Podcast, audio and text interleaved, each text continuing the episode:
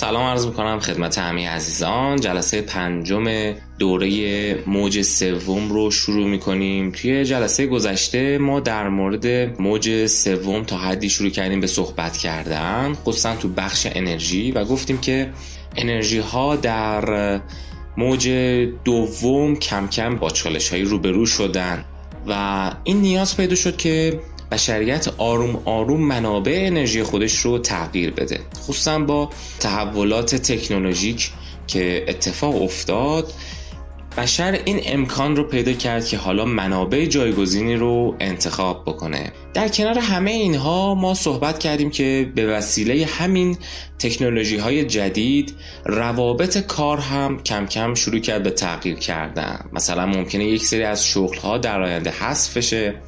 و یا اینکه های جدیدی در سازمان ها اضافه بشه. تو این جلسه یکی از بحث‌های اصلی که می‌خوایم مطرح بکنیم اینه که به واسطه همه این تغییرات یکی از اصلی ترین تغییراتی که تو جهان موج سومی می‌تونه رخ بده و روابط انسان ها رو تغییر بده اینه که بسیاری از مشاغل و کارها می‌تونه به منازل انتقال پیدا کنه. یعنی شما توی خونه خودتون بشینید و یک کاری رو انجام مثلا منشی یک اداره رو در نظر بگیرید. تو جلسه گذشته ما صحبت کردیم که شاید امروزه امکانات و تکنولوژی هایی که به وجود اومده این امکان رو برای مدیران برای مسئولان برای کسانی که صاحب یک سازمانی هستن امکان رو فراهم کرده که یک سری از مشاغل مثل منشی ها رو حتی حذف کنن. ولی حتی اگر ما نیازی به حذف اونها نداشته باشیم امکانات جدید به ما این اجازه رو میده که یک سری از نیروهای کار ما مثل مثلا منشی های ما در منزل کارها رو انجام بده. مثلا کسانی که نیاز داریم بهشون که نامه ها رو چک کنن و ارسال کنن گزارش ها رو بنویسن یا مثلا مواردی رو چک بکنن همه اینها می‌تونه به صورت الکترونیک با وسیله حالا اینترنت در منزل چک بشه ارسال بشه نوشته بشه تایپ بشه و همه اینها می‌تونه توی خونه اتفاق بیفته. برای همین باز شما شاهد این هستین که تو موج سوم روابط کارکنان تغییر پیدا می‌کنه و کار در منزل افزایش پیدا می‌کنه. خب کار در منزل که افزایش پیدا کنه موارد خیلی زیادی رو هم حالا ما می‌تونیم در نظر بگیریم. مثلا شما در نظر بگیرید که برای سازمان ها فرصت های جدیدی رو ایجاد می‌کنه. فرصت های مثل اینکه هزینه حمل و نقل رو کم بکنن. خب می‌دونین خیلی از کارخونه ها شرکت ها سازمان ها برای نیروهای کارشون یک هزینه حمل و نقلی در نظر می‌گیرن یا مثلا ماشین هایی رو در نظر می‌گیرن که اینها رو از منزل به سر کار برسونه و از سر کار به منزل برسونه به عنوان مثال. و همه این هزینه ها می‌تونه کمتر بشه. هزینه های قضا در سر کار که مثلا شاید مسئولیتش با رئیس اون مجموعه باشه که بیاد و مثلا سلفی رو درست کنه و به کارکنان خودش قضا بده. جا و مکان حال نیروها وقتی در یک سازمانی در حال کار کردن هستن. یک فضایی رو اشغال کردن. اگر اینها نباشند این فضا خالی میمونه و حالا مدیر می‌تونه به فکر این باشه که از این فضاهای خالی چجوری می‌تونه استفاده بهتری بکنه. همینطور وقتی نیروی کار ما میاد و در داخل منزل اقامت می‌کنه و کارش رو انجام میده ما شاید هستیم که روابط اون با اعضای خانواده هم تغییر می‌کنه. یعنی مثلا خانومی رو در نظر بگیرید که منشی یک اداره ای بوده و الان دیگه نیاز نیست که هر روز صبح تا مثلا بعد از ظهر یا تا عصر سر کار باشه و از فرزندان خودش جدا باشه. حالا می‌تونه در کنار فرزندان خودش اون کارها رو انجام بده و در کل روابط انسانها رو در سطح جامعه می‌تونه تغییر بده. البته مواردی هم هست که باید در نظر بگیریم. مثل اینکه کار در منزل می‌تونه یک سری آفتهایی رو هم داشته باشه. شاید خیلی ها نخوان که همیشه در منزل باشن. شاید روی انگیزش اونها برای کار تاثیرات منفی بگذاره. خیلی ها دوست دارن که بیان سر کار و هویت جدیدی پیدا کنن و میگن که توی منزل ما این هویت کاری رو پیدا نمی کنیم یا اینکه بخوان با همکاران خودشون در سر کار ارتباط و روابط اجتماعی داشته باشن و روابط اجتماعی براشون خیلی اهمیت داشته باشه. ولی حالا به هر حال اون نکته ای که حائز اهمیت و شما باید بهش توجه بکنید فهم اینه که این روابط می‌تونه به راحتی تغییر بکنه و اینکه شما می‌تونید از فرصت های جدید استفاده بکنید.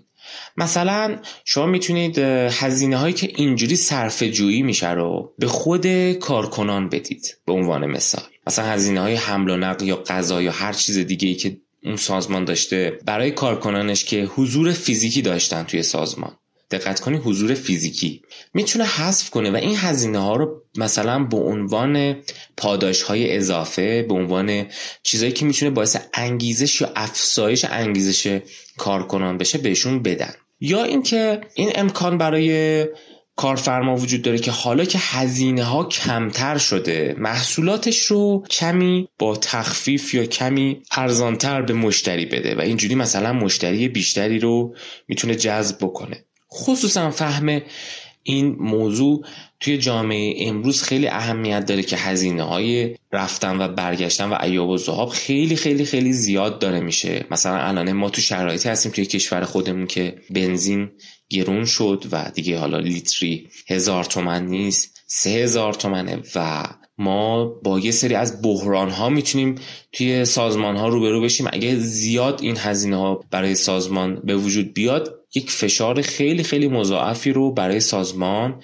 به وجود میاره. سازمانی که درآمدی داشته سودی داشته حالا هزینه های حمل و نقلش به خودی خود می‌تونه سه برابر بشه. یا مثلا کارکنانی که حالا باید هزینه حمل و نقلش رو خودشون بدن برای رفت و برگشت مجبورن سه برابر هزینه کنن. به جای لیتری هزار لیتری سه هزار تومن مصرف کنن تا برسن سر کار و بعد برگردن خونشون و این می‌تونه این مسئله رو برای کارکنان به وجود بیاره که شاید حالا دیگه هزینه های خیلی بیشتری رو شما باید بپردازی و شاید کم کم انگیزه کارکنان برای اومدن بر سر اون کار کمتر بشه. شاید ترجیح بدن که سازمان شما رو ترک بکنن و ترک شغل اتفاق بیفته و به سازمان های نزدیکتری که نزدیکتر از خونه اونها هست رجوع کنن برای اشتغال. و همه اینا می‌تونه یک هزینه های مستقیم و غیر مستقیمی رو برای سازمان به وجود بیاره. بماند که خیلی از سازمان ها الان مشکل اصلیشون اینه که غیبت کارکنانشون خیلی زیاد شده یا اینکه ترک شغل توی اون سازمان خیلی زیاده. خب به شما می‌دونید که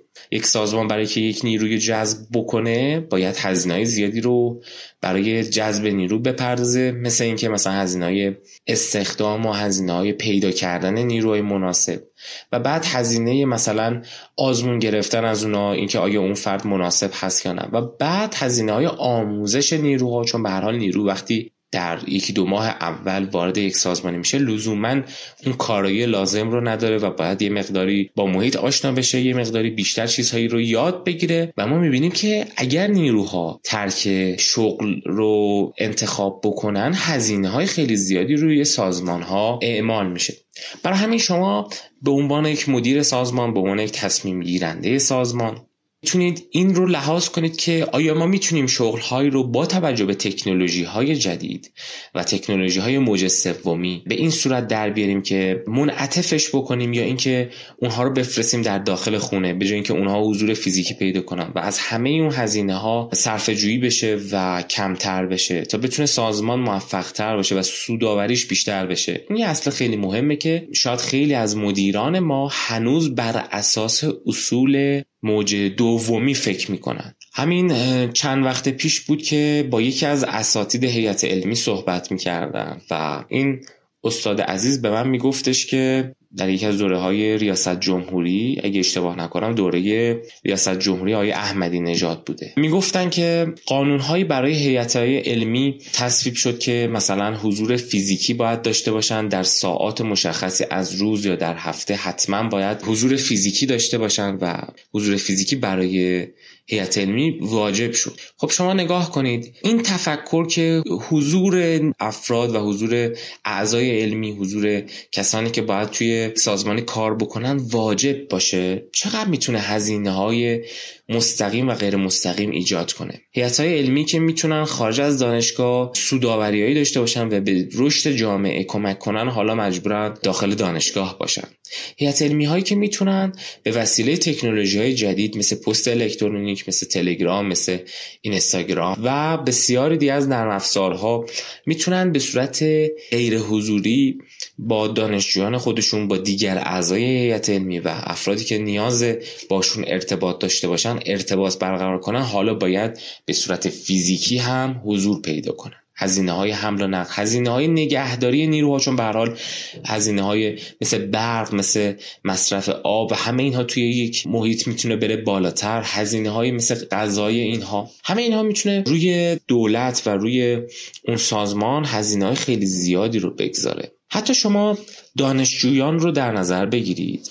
سیستم دانشگاهی ما چگونه هستش؟ آیا یک سیستمیه که بر اساس موج دومه یا اینکه بر اساس موج سوم طراحی شده؟ ما هنوز می‌بینیم دانشجویان ما باید به صورت فیزیکی و حضوری توی جلسات شرکت بکنن. مثلا من در دورانی که کارشناسی میخوندم خاطرم هست که باید حتما حضور فیزیکی رو رعایت می‌کردم و خیلی از اساتید بودن که با غیبت کلا برخورد می‌کردن. اگر که کسی به صورت فیزیکی حضور پیدا نمی‌کرد باش برخورد می‌شد حالا چه از لحاظ اداری و چه از لحاظ حالا نمره دادن و اینها برای اون مشکلاتی ایجاد می‌شد.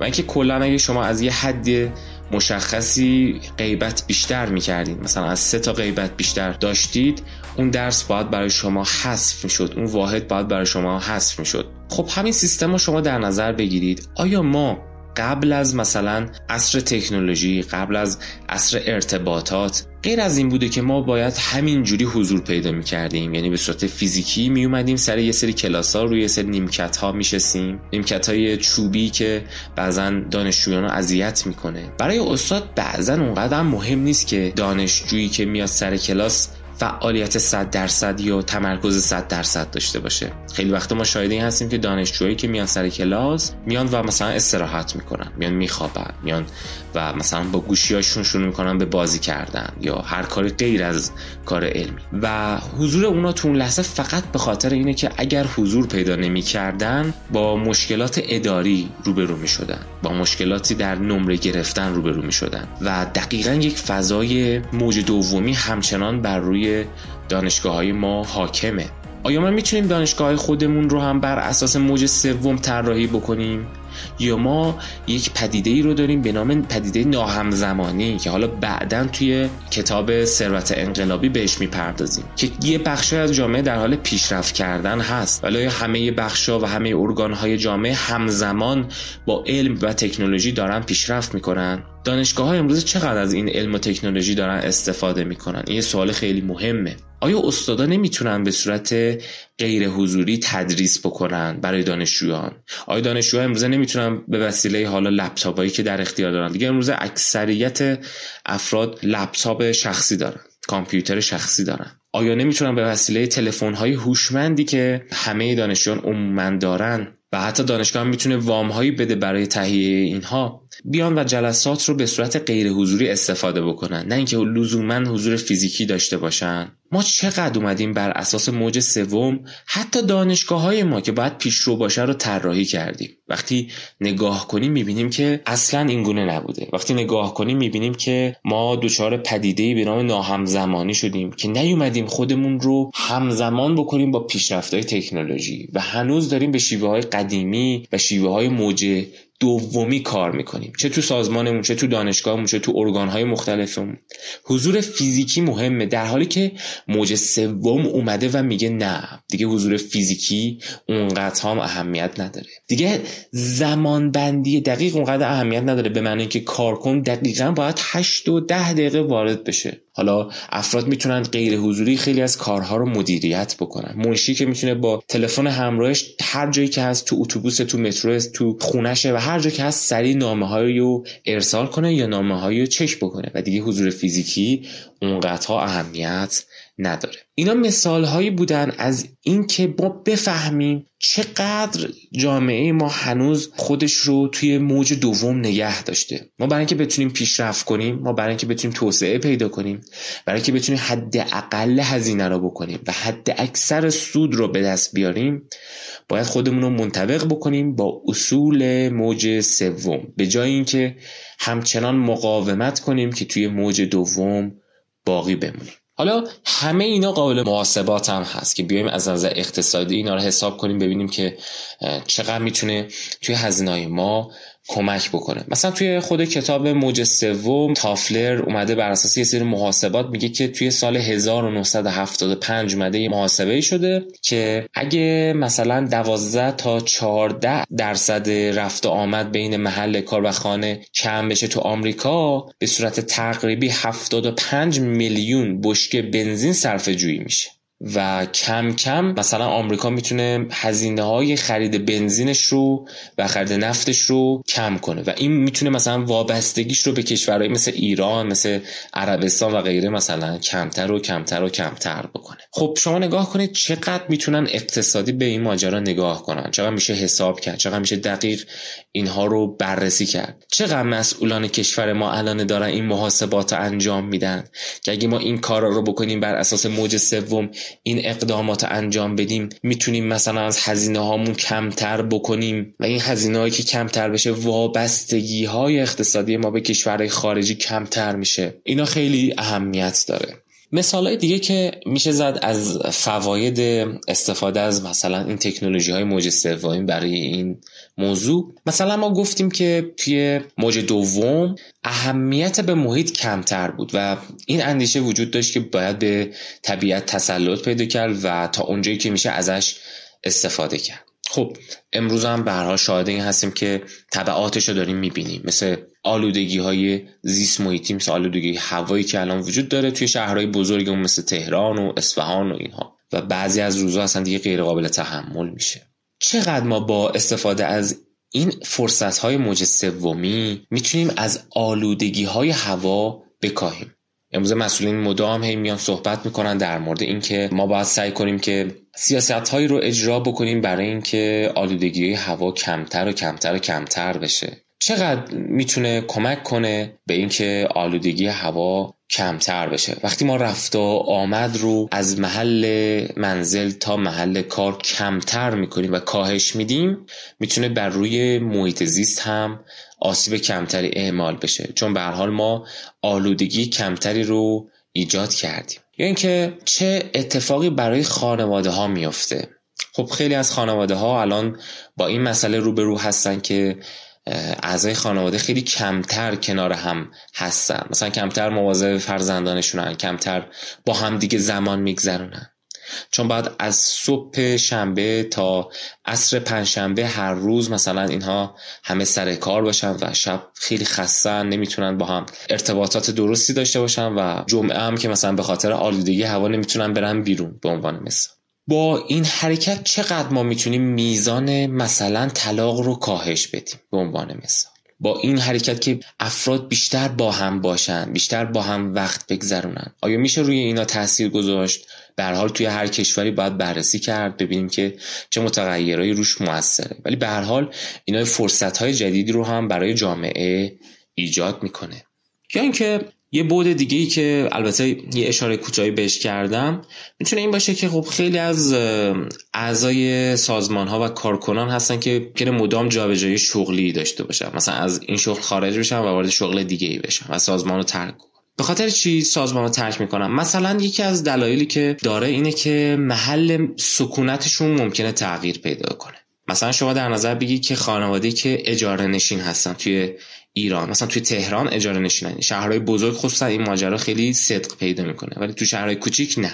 در تهران اجاره نشینه فردی از مثلا شرق تهران خونه شرق تهران حالا باید بیاد مثلا غرب تهران و یک جابجایی از لحاظ محل سکونت براش اتفاق میفته خیلی از افراد به خاطر جابجایی محل سکونتشون و تغییر محل سکونتشون مجبورن شغلشون رو ترک بکنن و وارد شغل دیگه ای بشن. وارد سازمان دیگه ای بشن. و این خب هزینه زیادی رو بر روی خود اون سازمان هم همونطور که توضیح دادم اعمال می‌کنه. اگه ما یه سری از مشاغلمون به این صورت باشه که از راه دورم امکان پذیر باشه انجامش ما شاهد این هستیم که دیگه این هزینه ها اعمال نمیشه و فرق فرقی نداره که شرق تهران باشه یا غرب تهران باشه. مهم اینه که به اینترنت دسترسی داشته باشه. و اینجوری می‌تونیم باز دوباره از هزینه های غیبت و ترک شغل توی سازمان ها بکاهیم. اینم در نظر داشته باشید که تو جلسه گذشته اشاره کردم که یه سری از مشاغل ممکنه کم کم تغییر پیدا کنن و اهمیتشون بالاتر یا پایین تر بیاد. مثلا تو این زمینه وقتی که ما با کاهش حمل و نقل روبرو هستیم آیا تاکسیران های ما در سطح شهر کمتر کان داره که مسافر سوار بکنن؟ آیا سیستم های حمل و نقل ما خلوتتر میشه؟ و در مجموع همه مشاغلی که مربوط به حمل و نقل فیزیکی هستند آیا با یه سری چالش های جدیدی در آینده روبرو میشن؟ و از طرفی آیا کسانی که مهارت در زمینه الکترونیک کردن و دیجیتال کردن کارها دارن مثل مثلا مهندس های آیتی آیا شغل اینها در آینده بیشتر خواهد بود؟ آیا اینا بیشتر در آینده می‌تونن وارد سازمان ها بشن و برای اونها سیستم هایی رو طراحی بکنن که بتونن افراد از راه دور و در خانه یک سری از کارها رو در شغل انجام بدن؟ همطور که می‌بینید وضعیت همه اینها ممکنه تغییر بکنه. موضوع دیگه ای هم که باید توی موج سوم بهش اشاره بکنیم و اونم اهمیت زیادی داره خانواده هستش. خانواده رو یک سری توضیحاتی در جلسات گذشته در مورد موج دوم دادم و گفتم که خانواده توی موج دوم به صورت خانواده هسته ای بود و به این صورت تعریف می شد که یک مرد ناناوری بوده یک زن خانداری بوده و تعدادی فرزند. در مورد شکاف جنسیتی بین اینها صحبت کردم این که تصورات قالبی بین وظایف اینها کم کم ایجاد شد. مردها بیشتر رفتن بیرون از خانه و در سازمان ها کار کردن زنها بیشتر در خانه موندن و خانهداری کرد. یکی از مسائل جدیدی که در جهان جدید ما باش روبرو هستیم و امکان نداره که شما تا الان این موضوع رو نشنیده باشید و تو کشور خودمون هم راجبش بسیار صحبت میشه اینه که فروپاشی خانواده رو ما شاهد هستیم. ما شاهد این هستیم که تعداد طلاق بیشتر میشه. تعداد افرادی که مجرد میمونن روز به روز داره بیشتر میشه. تعداد افرادی که دیگه ازدواج نمی‌کنن روز به روز داره بیشتر میشه. تعداد ازدواج های غیر اصولی یا غیر شرعی در کشور ما یا غیر عرفی روز به روز بیشتر میشه. مثلا ما الان با پدیده روبرو هستیم به نام ازدواج سفید. یا مثلا روابط بین زنان و مردان در قالب های غیر از ازدواج کم کم شکل می‌گیره. مثلا روابط دو نفر با هم به صورت دو تا دوست به عنوان مثال. و مثلا ما دوست پسر و دوست دختر رو کم کم جایگزین نامزد شدن ها می‌بینیم. یعنی به جایی که نامزد بشن و آماده بشن برای ازدواج کم کم می‌بینیم که جامعه و شرایط جامعه به سمت این میره که افراد با هم دوستی های موقتی داشته باشن و شاید نیازهاشون رو به این طریق ارضا بکنن. خب خیلی از گروه هستن که همچنان نگاهشون به جامعه به این صورتی که خانواده رو باید احیا کرد و دوباره فضای خانوادگی رو ایجاد کرد. وقتی میگیم خانواده منظورشون دقیقا همون فضای خانوادگی موج دومه و فکر می‌کنن که هنوز اون ماجرا قابل احیاست. ولی از دید تافلر میگه که دیگه این تفکر منسوخ شده. این تفکر که فکر کنیم ما هنوز می‌تونیم از خانواده های موج دومی دفاع کنیم. نه به این معنا که خانواده هایی به شیوه موج دومی و خانواده هسته دیگه امکان پذیر نیست و دیگه نباید باشه. نه.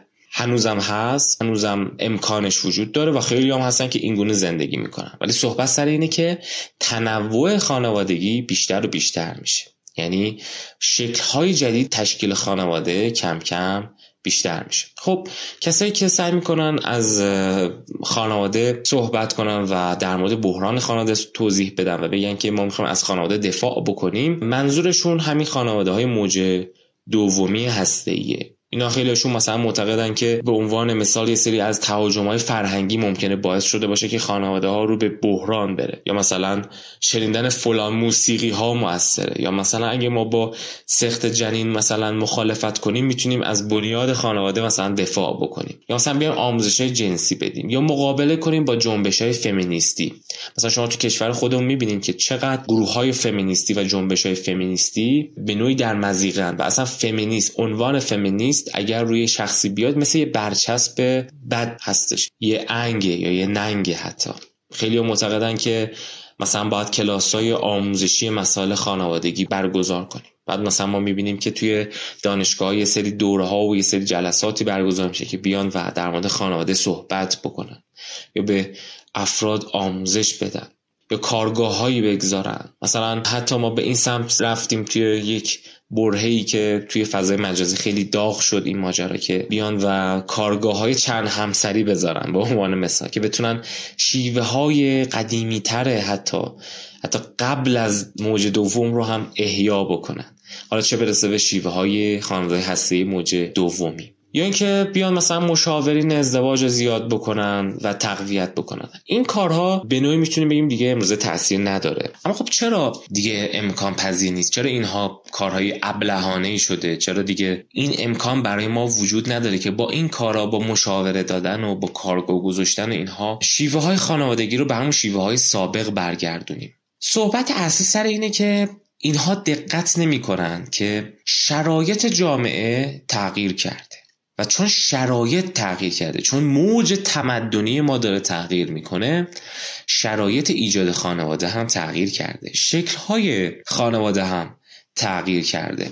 مثلا همین چند وقت پیش بود که داشتم یک پیج اینستاگرامی رو می‌دیدم منتصب به یکی از مسئولان مهم کشورمون که در مورد زنان بود و در مورد خانواده بود. اگه دقت کرده باشین توی سخنرانی ها توی شعارها توی صحبت های کارشناس ها در تلویزیون و امثال هم سنت گرایان کسانی که هنوز دارن موج دومی فکر می‌کنن وقتی که واژه زن رو استفاده می‌کنن همراه با این واژه کلمه خانواده هم همیشه میاد. مفهوم خانواده با مفهوم زن گره خورده.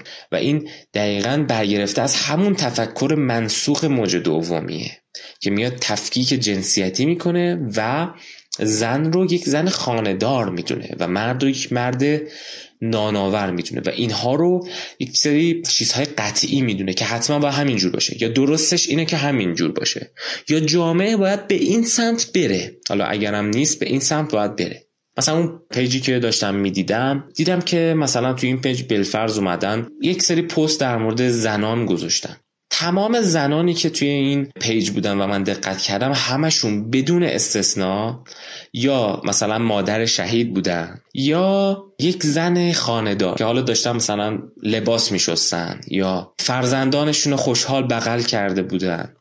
و داشتن خانهداری می‌کردن مثلا داشتن آشپزی می‌کردن. یعنی هر چقدر من گشتم تو این پیج که یه تصویری از یک زن مثلا ناناور یه زن مثلا شاغل مثلا دکتر مهندس نمی‌دونم طراح فلان پیدا کنم هیچی پیدا نکردم. یعنی هرچی دقت کردم دیدم فقط زنها زنای خاندار و با وظایف مشخص مثل آشپزی و فرزند پروری و امثال هم بودن. خب شما ببینید که چقدر این اندیشه امروزه دیگه احمقانه است و چقدر این اندیشه امروزه دیگه ناکارآمده. به این معنی که دیگه اصلا امکان پذیر نیست که جامعه دقیقا بر همین اساس پیش بره. چرا امکان پذیر نیست؟ من فقط می‌خوام یه مثال برای شما بزنم. مثلا نگاه کنید الان ما بعد از انقلاب چقدر توسط خود مسئولان اصلا توسط خود مسئولان کشورمون که هنوز دارن توی حرفاشون راجع به این سبک از زندگی صحبت می‌کنن. و طرفداری می‌کنن. چقدر دانشگاه های ما افزایش پیدا کردن؟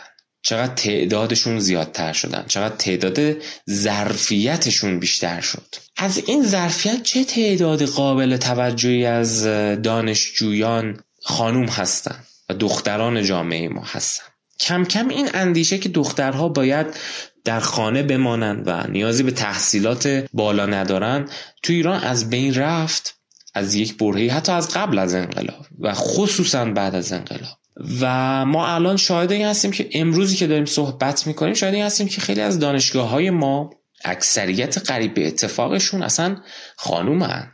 بسیاری از جمعیت دانشگاهیان ما زنان ما هستن خصوصا در مقاطع لیسانس. پس ما شاید این هستیم که جمعیت عظیمی از این خانوم ها از این دختران جامعه ما به بیرون از خونه میان و کم کم با محیط بیرون از خونه آشنا میشن. کم کم تو این ذهن اونها این موضوع پرورانده میشه که شما می‌تونید کار کنید شما می‌تونید درآمد خودتون رو داشته باشید.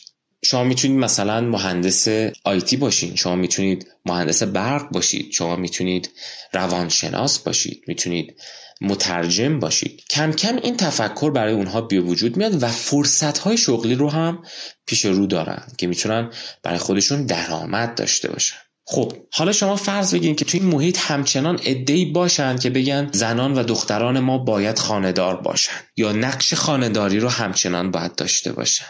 آیا اونا دقت نمی‌کنن که تمام ساختارها و ارگانهای جامعه تغییرات بنیادینی کرده دقت نمی‌کنن که تعداد دانشگاه ما روز به روز بیشتر شده. تعداد کلاس هایی که خانم ها توش هستن روز به روز بیشتر شده. آیا ما دوباره می‌تونیم همون فضای مثلا صد سال پیش رو ادامه بدیم؟ همون فضای موج دومی رو ادامه بدیم؟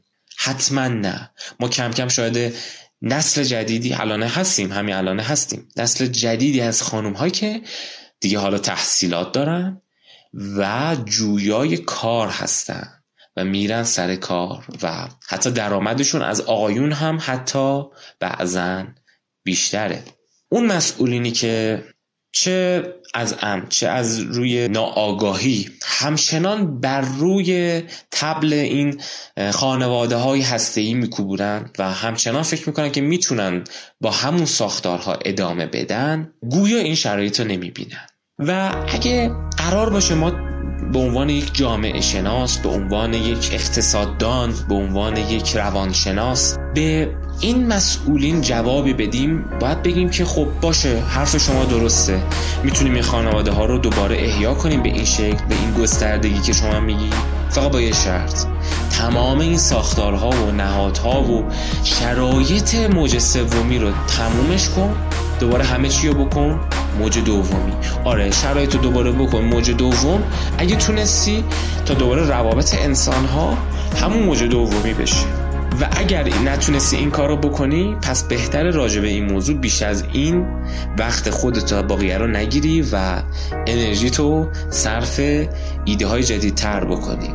این که در ابتدای دوره من گفتم که فهم این که الان ما وارد موج سوم شدیم. اهمیت داره روی سیاست گذاری ها اهمیت داره روی تصمیم گیری ها چه برای سازمان چه برای مسئولان جامعه چه برای شما به عنوان یک خاندار به عنوان یک کارمند به عنوان یک معلم یا هر کس دیگه یه بخشش همینه که ما باید الان نگاهمون رو تغییر بدیم و بفهمیم شرایط عوض شده و چه ارگان ها و چه گروه هایی در جامعه ما هستن که امروز بودجه های کلانی دریافت می‌کنن به صورت رانتی و میگن هدف ما مثلا احیای خانواده است. در حالی که هیچ کس نمی‌تونه بگه که اینا دقیقا چه بازدهی دقیقی دارن تو این زمینه به دست میارن. این همه هزینه ای که داره اتفاق میفته چیه؟ و اینا فقط به صورت یه سازمان های رانتی به عنوان پژوهشکده های خانواده به عنوان نمی‌دونم گروه های احیای خانواده های مثلا هسته ای موج دومی حالا این عنوان رو روش نمی‌گذارم ولی ما چون داریم با این ادبیات حرف می‌زنیم از این اصطلاح استفاده می‌کنن دارن فعالیت می‌کنن این گروه ها و هزینه های خیلی زیادی رو هم دارن. همایش های زیاد نمی‌دونم جلسات زیاد کتاب های زیاد و تحت عنوان کار فرهنگی دارن این کار رو انجام میدن. دریغ از اینکه تمام ساختارهای جامعه تغییر کرده و ما وارد موج سومی شدیم که دیگه شما نمی‌تونی اونو منکر بشی و دیگه نمی‌تونی با این کارها مردم رو به سمت موج دوم برگردونی. حالا تافلر چی میگه؟ تافلر میگه که اگه شما تونستین شرایط رو برگردونید به هم موج دوم می‌تونید همه این کارها رو انجام بدید. خب برای که شرایط برگرده مثلا باید شما تمام تکنولوژی های موج دومی رو دوباره نگه دارید دوباره ایجاد بکنید و جلوی تکنولوژی های موج سوم رو بگیرید. مثلا یکی از این تکنولوژی ها کامپیوتره. تافلر میگه خطر کامپیوتر برای خانواده موج دوم حتی از قوانین حمایت از سقط جنین و نهزت های همجنس بازی و پورنوگرافی هم بیشتره. زیرا خانواده هسته‌ای به نظام تولید انبوه احتیاج داره تا بتونه سلطه خود رو همچنان حفظ بکنه. در حالی که کامپیوتر جامعه رو به مرحله فراتر از تولید انبوه سوق میده. خب ما راجع به تولید انبوه توضیح دادیم و توی جلسات پیش راجع به این موضوع صحبت کردیم. می‌خواد بگه این شرایط حالا با مثلا اون انقلاب های تکنولوژیکی که اتفاق افتاده دیگه شرایط سابق نیست. پس اصول جامعه صنعتی هم تغییر پیدا کرده. تو اگه تونستی اون اصول رو دوباره حاکم کنی می‌تونی این خانواده رو به این شکل دوباره حاکم کنی. حاکم کنی یعنی دیگه اکثریت دوباره همین جور بشن. نه اینکه تکسر رو بپذیری. یا اینکه دوباره باید صنایع رو تقویت بکنیم. خب ما گفتیم که مثلا توی موج دوم یقه آبی ها بیشتر بودن ولی آروم آروم با پیشرفت تکنولوژی ما شاهد این بودیم که یقه سفید ها یعنی کارکنان بخش خدماتی بیشتر شدن از یه طرف وقتی کارها به سمت خدماتی شدن پیش میره این امکان برای خانوما پیش میاد که بیشتر وارد کار بشن. خب خیلی از کارهایی که یقه آبیا باید انجام می‌دادن کارهایی بود که قوه فیزیکی بیشتری رو هم میطلبید و اینا باید بیشتر با نیروی بدن کار می‌کردن. و این شرایطی بود که بیشتر مناسب آقایون بود. تا مناسب خانوما این به معنی نیست که هیچ وقت خانوما این کارو نکردن. صحبت سر که بیشتر طراحی به گونه ای بود که مناسب آقایون باشه. ولی هر چقدر که شرایط به سمت کارهای خدماتی پیش رفت امروزه ما می‌بینیم اینقدر مشاغل خدماتی بیشتر شده و یق سفیدها بیشتر شدن که دیگه نیاز نیست که افراد با قوه های فیزیکی خودشون یک کار رو انجام بدن. برای همین می‌بینیم بسیاری از کارمندان ادارات حتی ادارات دولتی خانم ها هستن. و اینا به عنوان کارمندای یق سفید دارن اونجا کار می‌کنن. پس از طرفی با رشد مشاغل خدماتی تعداد جمعیت خانوما توی مشاغل بیشتر شد. پس ما شرایطی داریم که خانوما بیشتر می‌تونن بیان سر کار. و دیگه ما خانواده هستی به معنای اینکه خانم توی خانه مثلا بمونه رو دیگه نداریم. و کم کم شرایط فرق می‌کنه. کم کم از نظر اقتصادی مردان و زنان برابر میشن. هر دو حقوقای تقریبا یکسانی دریافت می‌کنن. برای همین توی تصمیم گیری در خانواده می‌تونن برابری بیشتری داشته باشن. یا که وقتی ما کارکنان یا کارمندان یک سفید رو در جامعه بیشتر کردیم بررسی ها نشون میده که طلاق توی این بخش بیشتر بوده. چون به حال فضا و شرایط اینها متفاوت بوده نسبت به کارکنان یقه آبی. و یکی از راهکارها اینه که آره تعداد یقه آبی ها رو بیشتر کنید و یقه سفید رو کمتر کنید تا مثلا طلاق کاهش پیدا کنه. یعنی اینکه باید رسانه های غیر توده ای رو کمتر بکنیم و رسانه ها بیشتر توده ای بشن. ما باز دوباره تو جلسات قبلی توضیح دادیم که رسانه های توده ای و غیر توده ای چی هم. توی جامعه موج دومی ما می‌بینیم همرأیی بیشتره و اینکه همه همشکلترن. حتی رسانه ها می‌بینیم رسانه های توده ای هستن. برای این خانواده ها می‌تونن هم تر باشن بیشتر شبیه هم باشن. ولی شرایطی که حالا غیر توده‌ای شده انعطاف پذیر شده و تنوع تو همه چی بیشتر شده حتی تو رسانه ها خانواده هم کم کم متنوع تر میشن. شرایطشون تغییر پیدا می‌کنه. اگه شما می‌خواین دوباره شرایط به همون شرایط گذشته برگرده آره این رسانه ها رو هم دوباره توده‌ای بکنید شرایط رو دوباره یکسان بکنید تا بتونید این اتفاق بیفته. ولی صحبت که هیچ کدوم از اینا امکان پذیر نیست.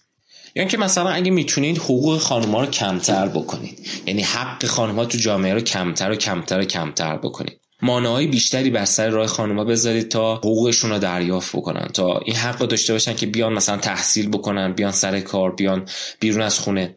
و مثلا توی ادارات حق آقایون رو بیشتر بکنید. مثلا حالا چون کشورهای غربی خصوصا در راستای رفع تبعیض گام های خوبی رو دارن برمیدارن اومدن و سهمیه بندی کردن یه سری از سازمان ها که مثلا ما حتما باید چهل درصد سازمانمون حتما خانوم باشن یا حتی تبعیض های نژادی حتما مثلا ده درصدشون سیاه پوست باشن به عنوان مثال. این سهمیه باعث میشه که یه مقداری ماجرا تعدیل پیدا کنه. میگه که خب این سهمیه رو بردارین و اینکه شرایط رو اصلا جوری کنید که حق تقدم به آقایون باشه. یعنی شما یه خانوم هستید می‌خواید وارد یک سازمانی بشین استخدام بشید یه آقایی هم میاد و می‌خواد استخدام بشه. اون فرد به خاطر اینکه مرده مقدم بشه بر شما و در حق شما این تبعیض اتفاق بیفته حق شما کمتر به شما داده بشه. تا اینگونه شما دوباره به سر آشپزخونه برگردید و دوباره شرایط شرایط قبل بشه. یا اینکه مثلا حقوق افراد رو کمتر بکنید یعنی درآمد اونها رو کمتر بکنید و سطح ثروت جامعه رو کمتر بکنید. چرا؟ مثلا شما نگاه کنید خانمی رو در نظر بگیرید که در گذشته ثروتی نداشته امکان تحصیل نداشته امکان رفتن به سر کار نداشته و ثروت کمتری برخوردار بوده. مثلا پدرش کمتر ثروت داشته که می‌تونسته به, ارث برسونه و بهش ارث بده. وقتی ثروت اینها کمتر باشه امکان اینکه اینها طلاق بگیرن از شوهر خودشون و به تنهایی زندگی بکنن براشون کمتره و همیشه وابسته به شوهر خودشون هستن. یعنی وابسته اقتصادی هستن در اصل. ولی وقتی ما توی جامعه الان هستیم که خود خانم ها می‌تونن برن تحصیلات عالی حتی در مقطع دکترا داشته باشن حتی استاد دانشگاه بشن و می‌تونن به سر کار برن و مشاغل خوبی هم داشته باشن با درآمدهای خوب و حتی درآمدهای تقریبا برابر با آیون حالا نه به صورت 100 درصد خیلی جا هم همچنان تبعیض هایی در حق خانم ها وجود داره ولی به هر حال درآمدهای نسبی بالایی نسبت به گذشته داشته باشن پس امکان مستقل شدنشون هم وجود داره. پس سطح ثروت سطح درآمد در جامعه وقتی زیادتر میشه امکان مستقل شدن هم برای افراد بیشتر میشه.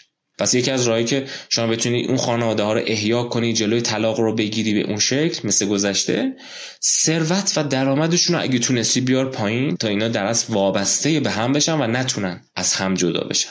ولی باز میگم که صحبت سر اینه که اصلا هیچ کدوم از اینها امکان پذیر نیست. حالا به حال صحبت اصلی سر اینه که اینقدر شرایط تغییر پیدا کرده که ما دیگه امکان این که بخوایم دقیقا خانواده های موج دومی همچنان داشته باشیم دیگه برامون ممکن نیست. حالا باید تنوع رو بپذیریم. این صحبت سر این نیست که خانواده های برای همیشه منقرض میشن یا از بین میرن. نه.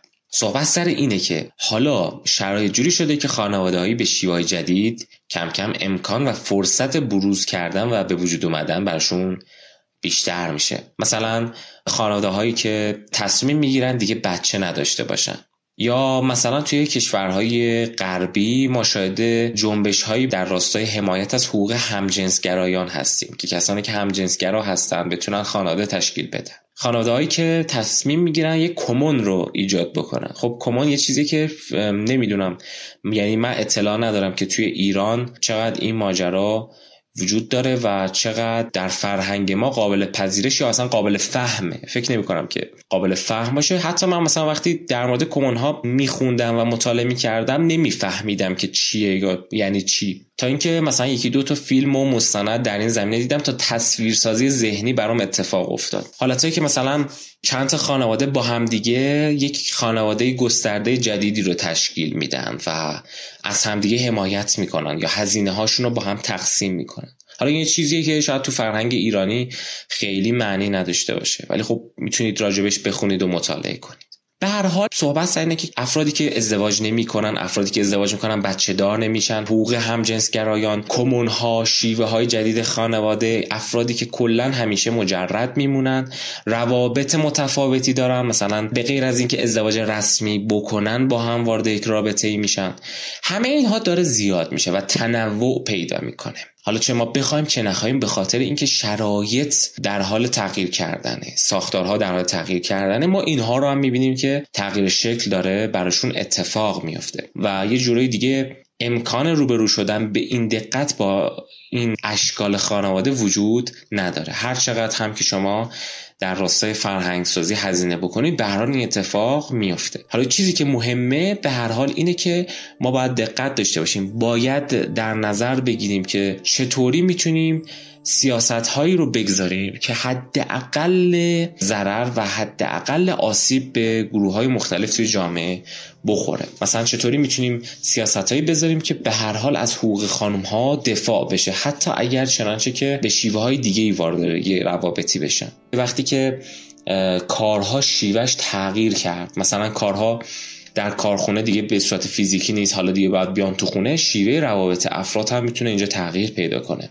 یا مثلا تعداد کارهای نیمه وقت که بیشتر بشه باز دوباره ما ببینیم شیوه روابط افراد تو خانواده می‌تونه تغییرات خیلی زیادی بکنه. یعنی که حالا تو شرایطی که هستیم که خانم ها بیشتر می‌خوان برن سر کار ما می‌بینیم مثلا خانواده هایی که هر دوی پدر و مادر بیرون از خونه در حال کار کردن هستن. حالا ما توی جامعه چه کمکهایی می‌تونیم به اینها بکنیم؟ توی سازمان خودمون چطوری می‌تونیم برای کارکنانمون چه سیستمی می‌تونیم طراحی بکنیم که اینا با حداقل استرس و حداقل نگرانی کار خودشون رو به بهترین شکل انجام بدن؟ مثلا یه سری از سازمان ها و یه سری شرکت ها میان و برای مادران شاغل این شرایط رو فراهم می‌کنن که مهد کودکی احداث می‌کنن در اون سازمان. و این مهد کودک باعث میشه که زنان فرزندان خودشون رو بیارن مهد کودک و اینجوری دیگه خیالشون راحت باشه که نزدیک خودشونن.